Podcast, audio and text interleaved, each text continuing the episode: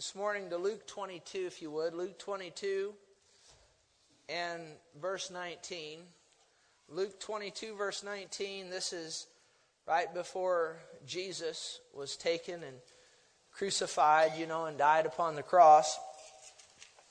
And he's meeting with his disciples there. And uh, notice in Luke 22, verse 19, he took bread, gave thanks, and broke it and gave it to them, saying, This is my body, which is given for you. Do this in remembrance of me. Likewise, he also took the cup after supper, saying, This cup is the new covenant in my blood, which is shed for you. Speaking for a few moments this morning, titling the message, The Body and the Blood. The Body and the Blood. Uh, we'll be receiving communion today and, and we do so about every six weeks here, give or take. At the end of the message, it's uh, also known as the Lord's Supper. And, uh, and so that's what we'll be doing at the end of the, the, message today. So it just seemed good to the Holy Spirit to talk to you a little bit today about the Lord's Supper, about communion and, and the body and the blood of the Lord Jesus. Um, first of all, why receive communion? Why receive communion? Well, it's something that the Lord instituted right here before he was crucified. And uh, notice in verse 19, it, it says at the end of that verse, Do this in remembrance of me. And so when we partake of the bread and the, the juice here in just a, a, a little bit, we're doing that in remembrance of Him, in remembrance of what He did for us through His death, burial, and resurrection. And so that's why we receive communion to remember what he did for us. We should never forget what Jesus did for us. Don't ever forget that, okay? Because it's, it's that that keeps us out of hell and, and puts us in heaven. Is, is that right? So let's don't ever forget the great sacrifice that Jesus paid for us. So, talking about the body and the blood, let's, let's talk a little bit about the body. Um, notice here in verse 19, he said, he said, This is my body, when he was making reference to the bread. This is my body, which is given or broken. Some versions of the Bible say ver, uh, uh, broken. This is my body, which is broken for you or given for you. And so he gave his body for us. In the book of Hebrews, there's a statement made there about the body of the Lord Jesus. And, and actually, is Jesus speaking, and he, he was speaking to the Father, and he said, A body you have prepared for me. See, there was a body that, that was prepared by Almighty God that Jesus, remember, Jesus didn't just begin to exist in the little town of Bethlehem. Is that right? He, he, he's a second member of the Trinity, co equal with the Father and with the Holy Spirit. And what happened is there was a virgin named Mary, and the angel was sent to her by God, and and uh, and basically said, "Will you bear the Son of God?" And she received the word, and remember, the virgin conceived. Is that right? And within her, a body was prepared by Almighty God, in which then the, the, the Son of God, Jesus, the second member of the Trinity, remember the Bible says that the Word was made flesh and dwelt among us. And so he was, he was born, but he, he came in human form in Bethlehem. But, but Jesus, he's always existed. Is that right? He just took on human form in, in Bethlehem, and a body was prepared for him. And that body, of course, because of the virgin birth, was untainted by sin. And, and so that body was prepared for the Lord Jesus, and he's already told us it was given for us. So look at 1 Peter 2:24. Let's notice that verse of scripture. What actually happened to his body when it was upon the cross of Calvary. Notice 1 Peter 2:24. Notice this, who himself talking about Jesus bore our sins in his own in his own what? In his own body on the tree or on the cross who himself bore our sins in his own body on, on the cross. So, what happened on the cross as far as his body is concerned? Well, he bore our sins, didn't he? Isn't that what the Bible says? that we having died to sins might live for righteousness. And notice this, by whose stripes you were what? Healed. Healed. Now, what that's talking about is before Jesus was crucified, he was beaten mercifully. Is that correct? And uh, a little bit of study into this that Romans would, would, would uh, beat you 40 stripes less one, 39. So 39 stripes was laid upon Jesus' back. And uh, it's, the statement's been made uh, that there are 39, if you take all the sickness, all, of the, all the different diseases that, that are in existence, that doctors know about, and group them in groups, there's 39 different groups. Now, isn't that interesting that Jesus took a stripe for every type of sickness or disease that, that's in existence? And it says right here, by whose stripes you were what? Healed. You were healed. So he bore not only sins in his body, which the scripture says there, he bore our sins in his own body on the cross. But then it also says, by whose stripes you what? Were healed. That's past tense, isn't it? So if Jesus, he bore your sins, but he also bore your sickness and disease. And if he bore it, then there's no reason for you to bear it. Is that right? Now, is that right? Isn't that good news? He bore not only your sins in his body, but he bore your sickness as well as your disease. Notice Isaiah 53, verse 5. Isaiah 53, verse 5. Notice this passage of Scripture talking about the body of the Lord Jesus. Notice Isaiah 53, verse 5. But he was wounded talking about his body here, for our transgressions. He was bruised for our iniquities. The chastisement of our peace was upon him, and by his stripes we what? Are healed. There it is again.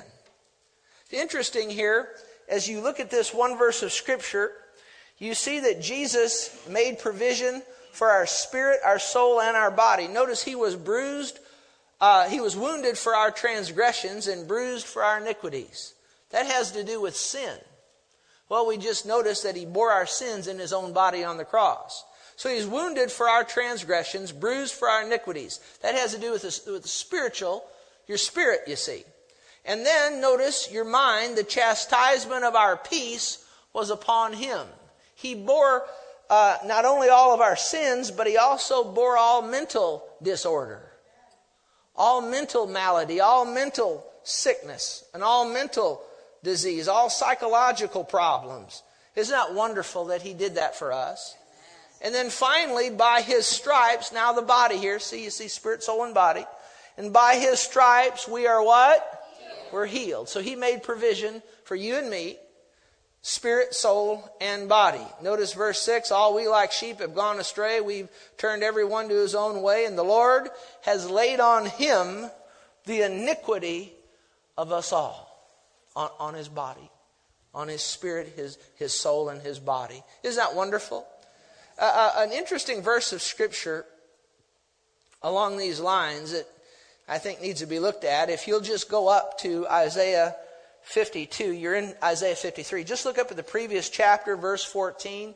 And I'm going to ask them to put that on the screen in the Amplified Bible, if they would.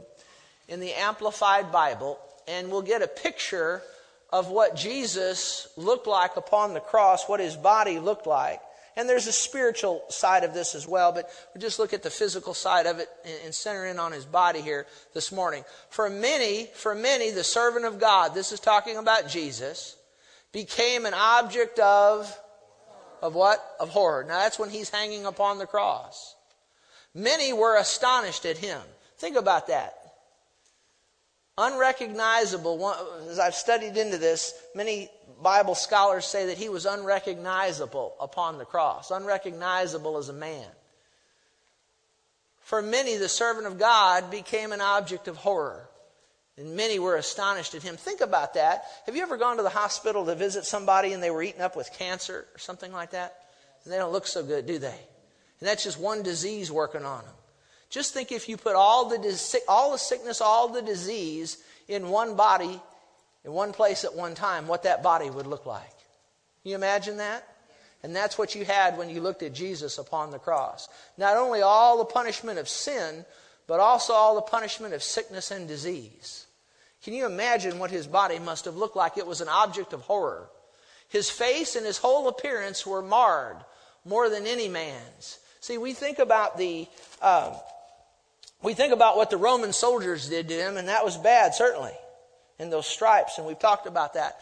But you have to understand that, that uh, upon that, all sickness and all disease, and I, I, don't know how all that, that worked, but I know the Bible says it all, all sin, sickness, disease, all mental malady laid upon him at one place at one time, and he was an object of horror. His face and his whole appearance were marred more than any man's, and his form beyond that of the sons of men. But just as many were astonished at him. He did all that for you and for me. And, and when we receive this bread in, a mo- in just a moment, we're doing it in remembrance of him. We need to remember what he went through for you and me so we don't have to go through it. Isn't that wonderful? So now that's the body, and we could, we could talk for hours on the body, but let's now talk about the blood. Let's say a few things about the blood. Because Jesus said, as he was sitting there with his disciples, we already noted it, that this cup is the new covenant in my blood, which is shed for you. He shed his blood for us. He shed his blood for us. Now, what does his blood do for us? Notice, if you would, 1 Peter chapter 1 verse 18 back to the new king james version if you would 1 peter 1.18 notice this 1 peter 1.18 knowing that you were not redeemed that means to be purchased with corruptible things like silver or gold from your aimless conduct received by tradition of your fathers but what were we redeemed with? What were we purchased with? With the precious blood of Christ.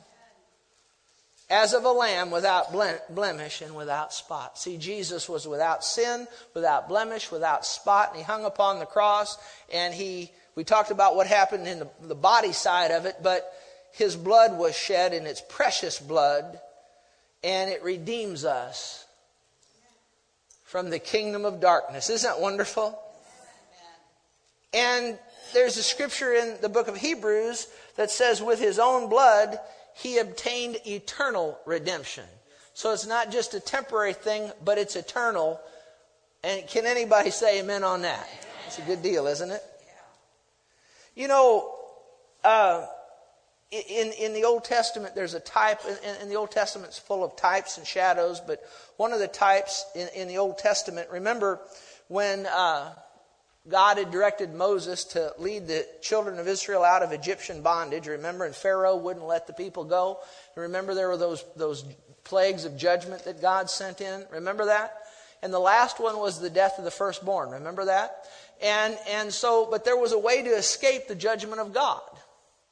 And what God told Moses to do was, was to, to have the people kill, kill, kill a lamb, each house, you know, so on and so forth, kill a lamb and take the blood and take that blood and apply it to the doorpost of the house. And that, if you study it out, it was put on the doorpost in the shape of a, what do you think? In the shape of a cross. And, and, and if you were in that house where the doorpost had the blood of the lamb in the shape of the cross, than if you were the firstborn when the death angel and the judgment of God swept through the land. If you were in that house where the, the blood was applied, then the death angel would pass over and the judgment of God would pass over you, you see, and it wouldn't hit you.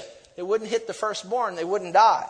And so, you see, that was a type of the blood of the Lord Jesus and the blood of the Lord Jesus, if it's been applied to your heart, then the judgment of God will pass over you. And when you die, you don't have to go to hell, you get to go to heaven. Isn't that wonderful? Glory to God. That's, that's a good deal, isn't it? So the blood of Jesus, it redeems us. It, it, it stops the judgment of God. Notice Colossians 1.20. Let's turn there. Colossians 1.20. What else does the blood of Jesus do for us? Notice this, Colossians 1:20, and by him to reconcile all things to himself, by him whether things on earth or things in heaven, having made peace through the what? The blood of his cross. See, what, what is that peace? What's that talking about? Peace between you and God the Father. Remember when Jesus was born in Bethlehem? Remember the angels appeared to the shepherds and said, uh, basically said, peace on earth, goodwill toward men. And see, he didn't say goodwill among men, he said goodwill toward men. See, those angels were representatives of God, and they were saying that as a result of what Jesus is going to do through his death, burial, and resurrection and the shedding of his blood, that there's going to come peace between heaven and earth. Isn't that wonderful? And that when a sinner repents and places their faith in the Lord Jesus Christ, then, then, then the blood of, of Jesus is applied to them, and then the judgment of God passes over them, and there's peace with Almighty God. See, apart from the blood of Jesus, you don't have peace with God. But if you have received Jesus into your heart, then you have peace with God. That's a good deal, isn't it? Notice uh, Matthew 26, verse 28. Let's turn there. We're just looking at a few scriptures of what the blood of Jesus does for us. We should never forget how important the blood of Jesus is. Now, this is Matthew's account of, of this, this Last Supper. And, and the Lord says here, verse uh, Matthew 26, verse 28, For this is my blood of the new covenant, which is shed for many for the what? For the remission of sins. That word remission means forgiveness. Forgiveness. See, we have forgiveness of sins through the blood of the Lord Jesus Christ. And you need to understand something about the blood of Jesus. It forgives our sins all right, but it does, it does something else. Now, in the Old Testament, remember, um, they would have the, uh, they would slaughter the bulls and the goats and the lambs and the animals, and they'd take the blood, you know, and they'd go into the Holy of Holies, and, and the, the high priest would go in there once a year and apply the blood on the mercy seat and all of that. And, but they'd have to do that every year. Remember that? They'd have to do that year by year.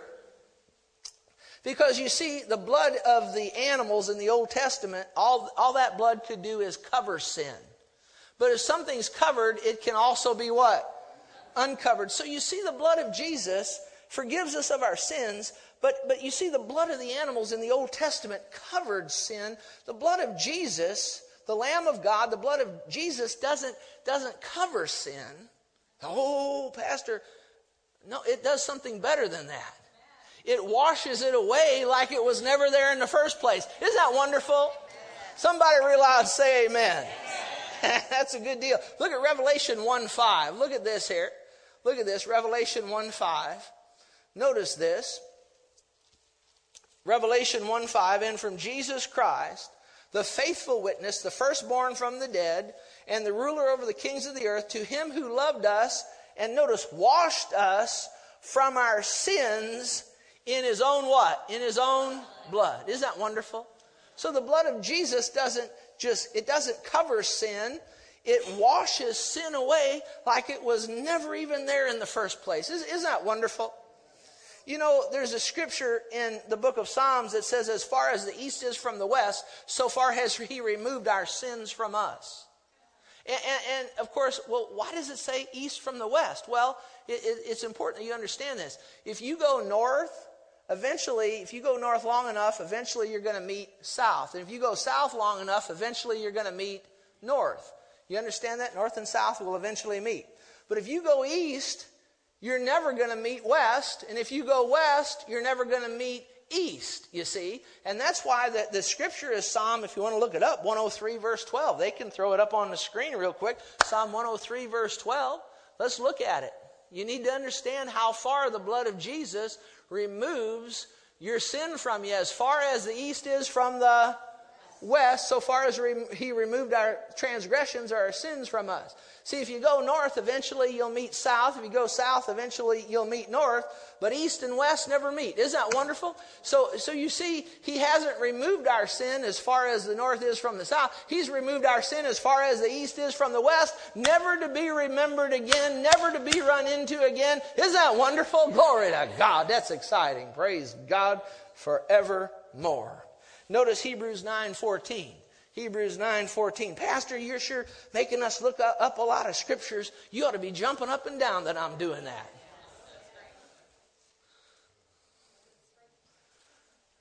Hebrews 9:14 talking about the blood of Jesus.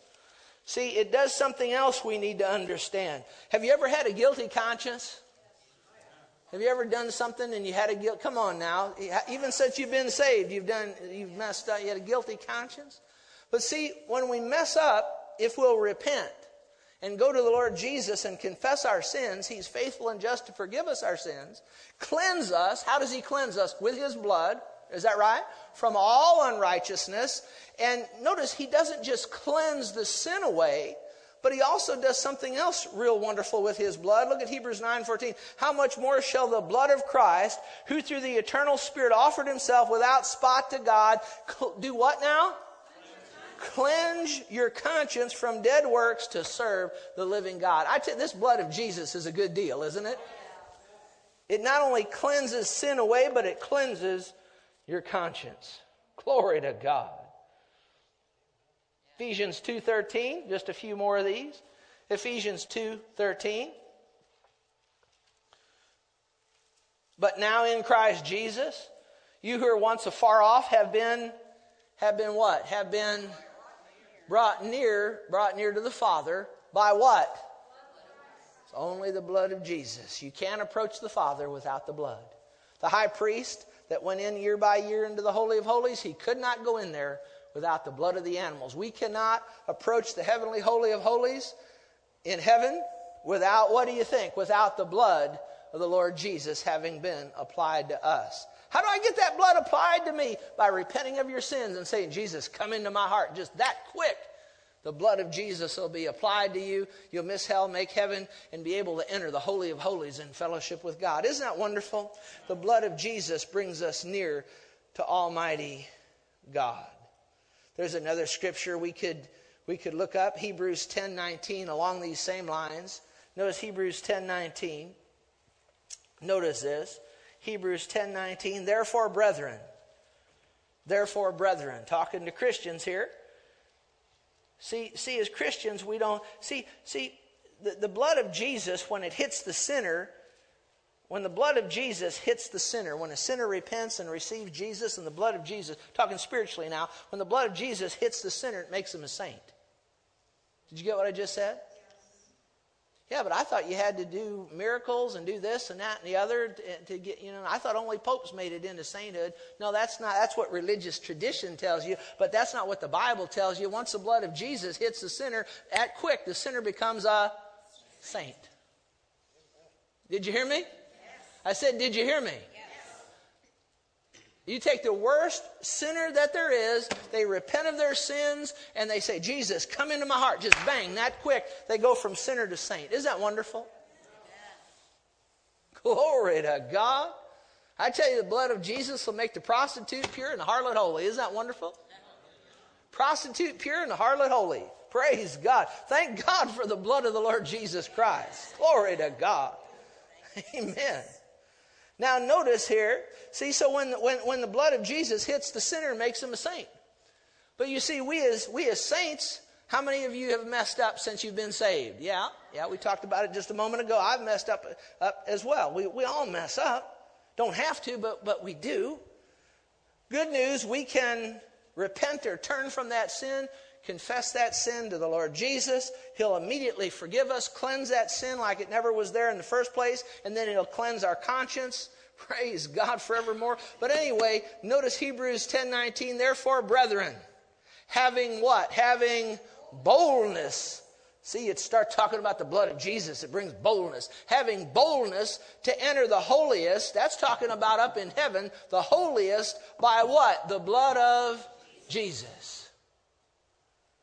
See, that blood of Jesus, it grants us access to the throne of God, but it also allows us to walk up to the throne of God, not in a haughty way, not in a prideful manner, but it allows us to walk up to the throne of God in a bold manner and stand before Almighty God as though we never missed it, as though we never sinned in the first place. Isn't that wonderful?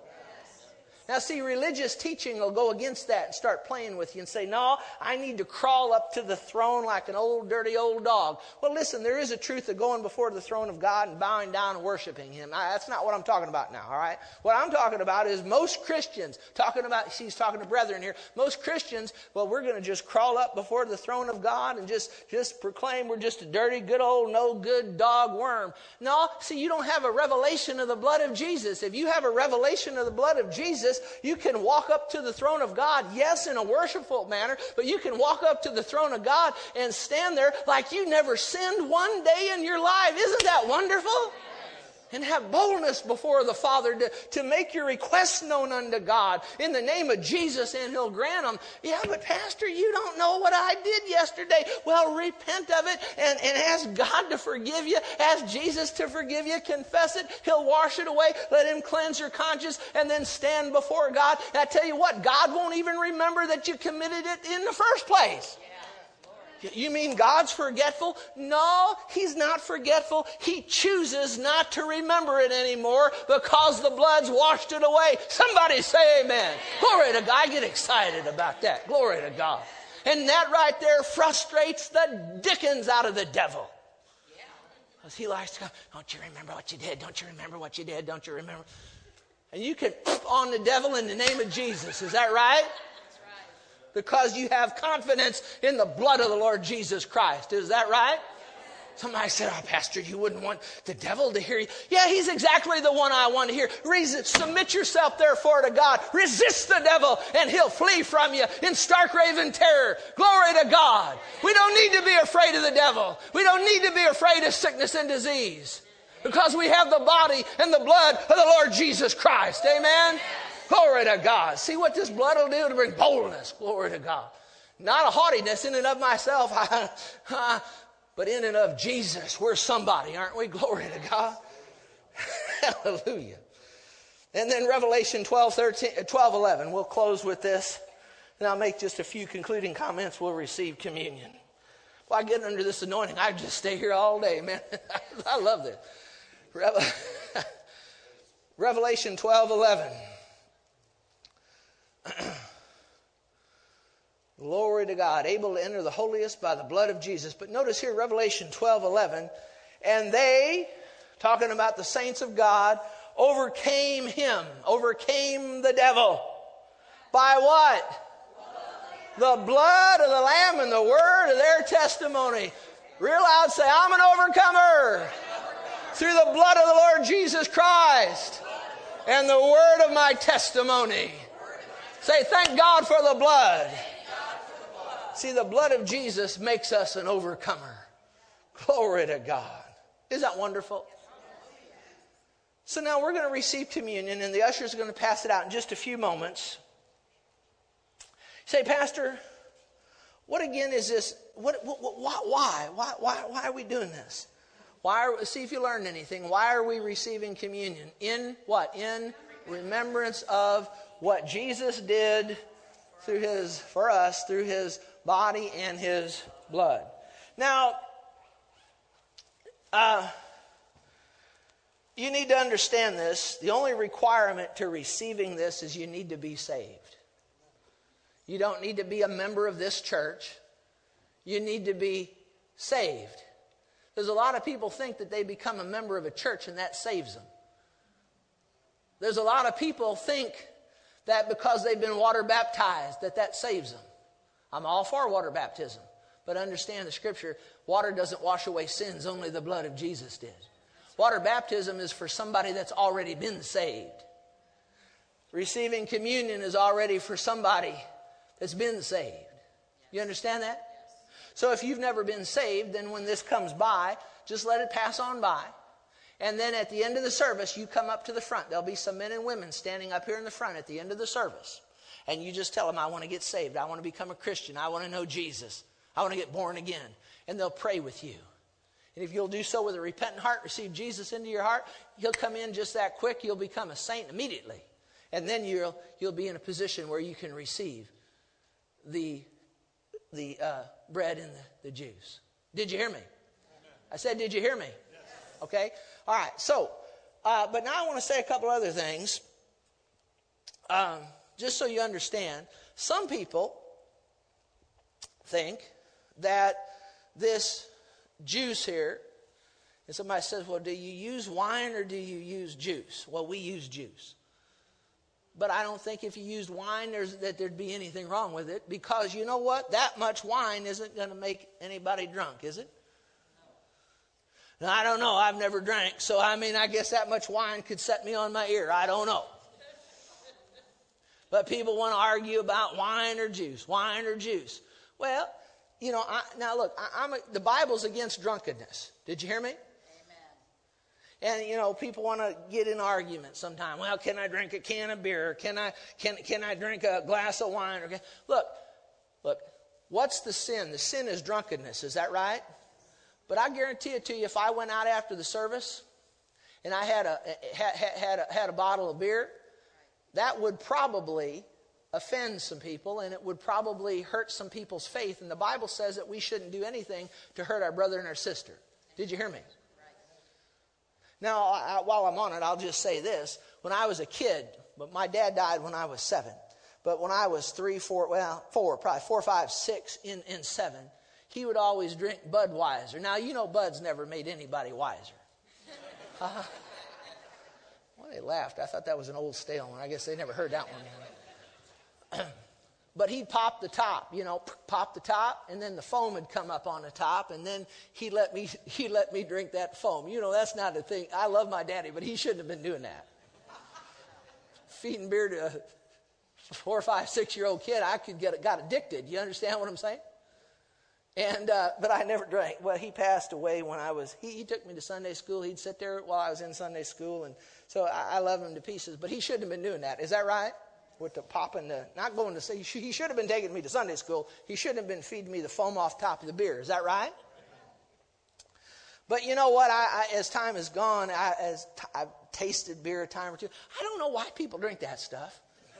Man, that stuff, but I guess there's some people say I don't know why Pastor Terry drinks Diet Coke because I mean, that, that, that, all right, let's move on to the next subject.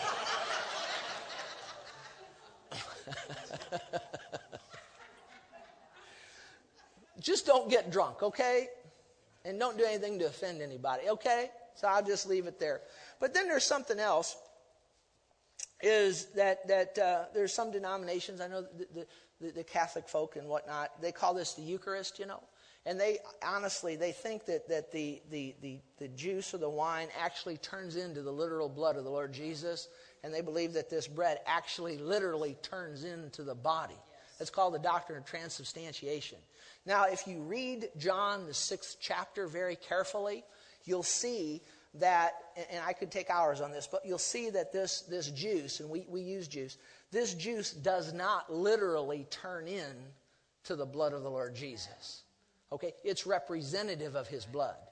And this, this uh, bread here does not literally become the body of the Lord Jesus, it, it represents it. But some people actually, they, they think that it actually turns into the body and the blood, and they come on a weekly basis and receive it, and they think that just by drinking some wine that they think is the blood and, and, and eating the bread that they think is the body, they think that that's going to save them.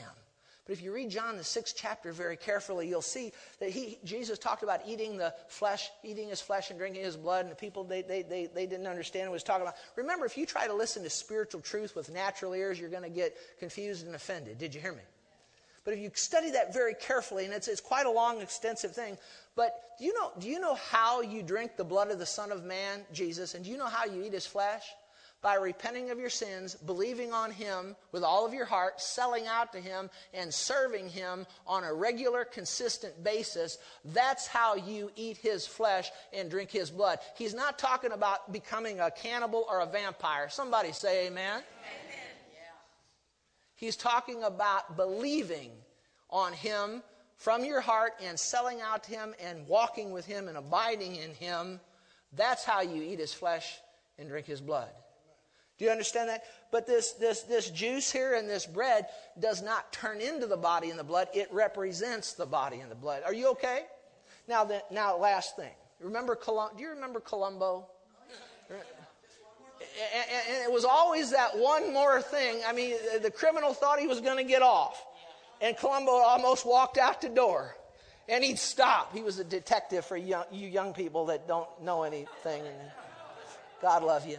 But Columbo was a detective, and he let this the, the criminal go all the way through to the end of the, and then he'd just walk about to walk out, and he'd stop, and he'd say, "Oh yeah, by the way, one more thing." And it was always that last question that got him. How many remembers that?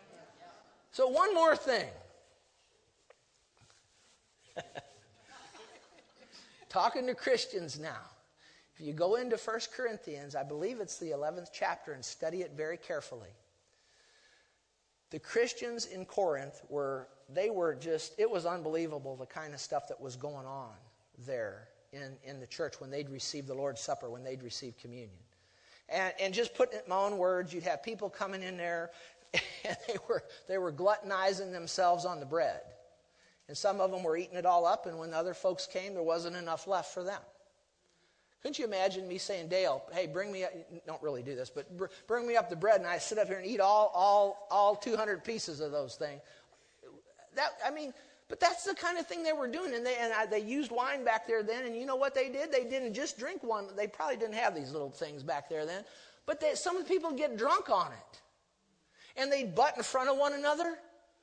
You know what I mean? Butt in front of. I mean, they and they'd push. I mean, they, it was just they'd be butting in front of one another. It was just an unruly mess that went on. Do you hear me? And Paul wrote and, and straightened them out. And he said, you know, walk in love, etc. So on. And then he said this. He said, if you handle this in an unruly manner, in an unorganized manner, in, in a disre- that's the word, disres- realize say disrespectful. Yeah, in a hasty and disrespectful manner, he said, you'll be guilty of the body and the blood of the Lord Jesus. And judgment will rest on you. I don't believe he's talking about judgment of going to hell, but he talked about that there's people there that died prematurely. This is a, this is a solemn, solemn, holy thing, guys. And that's why I said, oh, one more thing. I need to warn you because before you partake of this, Paul warned the Corinthians. He said, let a person examine himself. Let him judge himself. If there's something in your life that should not be there, right at your seat, right where you are, repent of it. Turn from it. Just between you and the Lord, confess it to Him, and He'll forgive you. But you need to do that before you partake of, of these holy elements. Do you understand? This may not be the actual body of Jesus, but what does it represent? It represents that body. And this is not the actual blood, but what does it represent? It represents that blood. Do you understand that? Holy, holy, holy holy things that you have, that you'll have in your hands here in just a moment. Very holy. So you need to examine yourself. And the Bible says if we judge ourselves, we'd not be judged. So before, if you're a Christian here today, you're already saved. And there's something in your life that should not ought to be there. Repent of it. Turn from it right there. You can do it an instant at a time. But I'd warn you, if you're not going to judge yourself, if you're not going to judge yourself, don't partake of this. Let it go on by. Because it said that, I'm not saying you got to be perfect. Say amen. amen. But you know if there's something in your life, a habitual, something habitual that's been going on and on and on and on. The Holy Spirit's been dealing with you about getting rid of that, and you just, you're just not going to do it. You, that's what I'm talking about. Do you understand? Because if we all had to be just totally nothing, nothing at all, no, I, I'd have to set this down. You understand? but if there's something in your life that is, is, a habitual, ongoing sin, you need to you need to repent of it before you partake of this. You get you getting what I'm saying? All right, now the ushers are going to pass this out, and let them go ahead and do it. Praise God. Let them go ahead and do it. Pass it out, guys. We've already instructed you, so pass it out. And while they're passing it out, it'll be coming down the aisle right where you are, right where you sit. Once you've gotten your communion, you, you examine yourself. Excuse me. You examine yourself. And you see if there's anything in your life that should not ought to be there. And if it is, repent of it. The Lord will forgive you. Just right, just under your breath. He can hear you. He can hear you. You don't have to scream and yell. He's right there with you. Just tell him. Just confess your sin to him. Yeah, but I need to confess my sin to you, Pastor. Well, no, you can. I can't forgive you of any. You understand? He's the one that you need to confess it to. He'll forgive you. You hear me? Amen. And then you can partake of this. it's a dangerous thing to partake of this if there's if you're practicing sin. Amen. We're sitting in the presence of a holy God. Hallelujah. Praise God. Once the communion has gone past you, you can stand with me, if you would.